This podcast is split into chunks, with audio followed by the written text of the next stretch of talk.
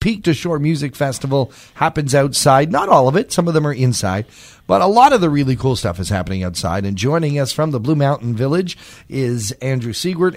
Andrew, this is one of those festivals now that everyone looks forward to. Good morning, John. Good morning. Yes, everyone does look forward to it, including us and all of us who host it. Yeah, it's an amazing event. It really...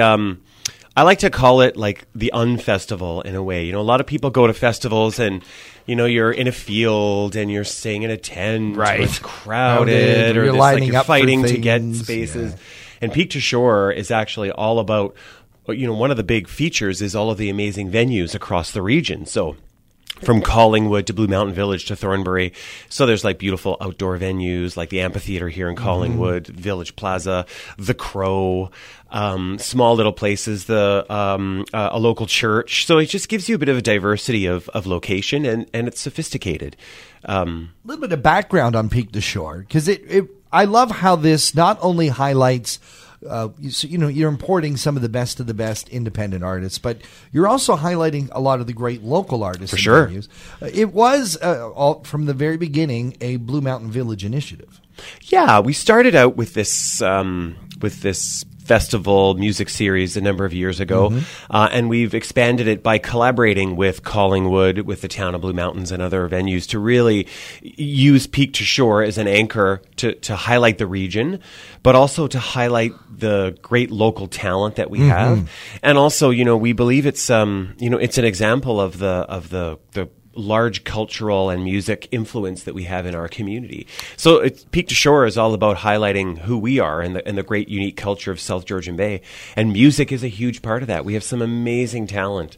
You know, we've got, on the opening night, Craig Ashton with the members of the Canadian Opera Company, like really talented musicians. So amazing. Different genres. That's the other thing about this festival. It's not about just rock or country or dance music. It's everything, right? So every genre. So, you know, you get to taste and experience a lot of different things.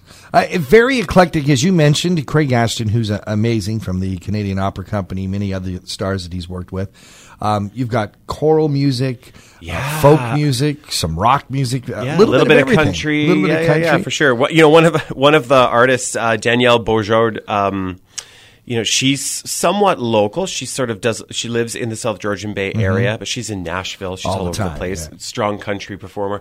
But her nickname is the Redneck Princess. Right? I just love that. And I think that's such a great example of sort of who we are. You know, we're very country, we're very rural, but we're very sophisticated and we're very worldly at the same time, right? It's a unique part of us. Yeah, and you know what? And of course, the headliners, if you can call it that. I mean, it depends on your taste, I guess, who's headlining this festival. But one of the bigger names is a band that I'm very familiar with from the Queen Street West scene back 100 years ago, the Skydiggers. But they've got a new element to them now.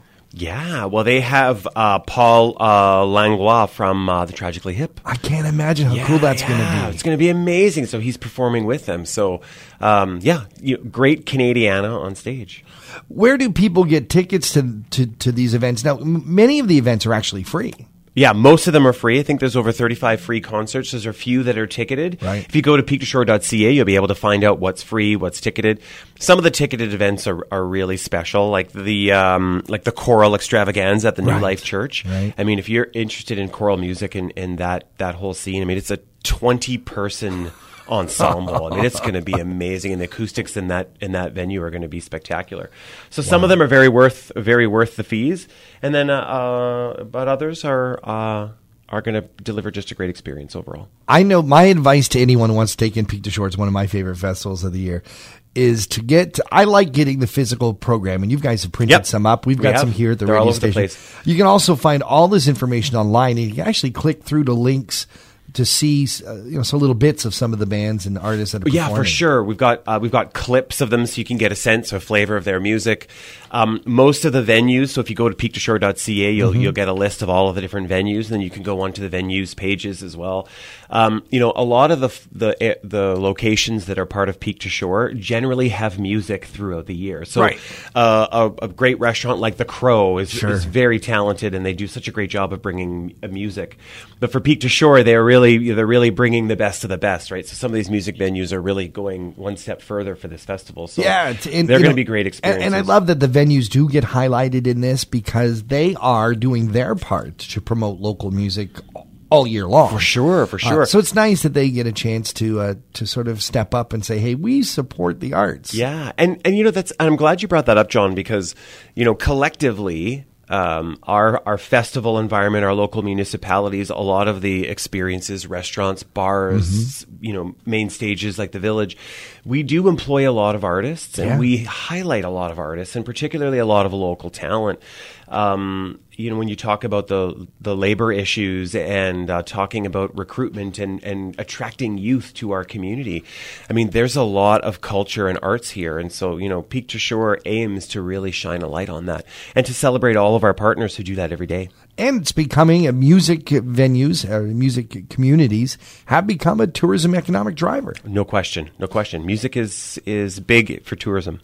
Peak to Shore Festival, July 17th to the 21st. We can't even begin to tell you all of the acts that are going to be playing there, but you can find all that information at peaktoshore.ca. Andrew Siegwart, thank you so much for joining us. Thanks for having me.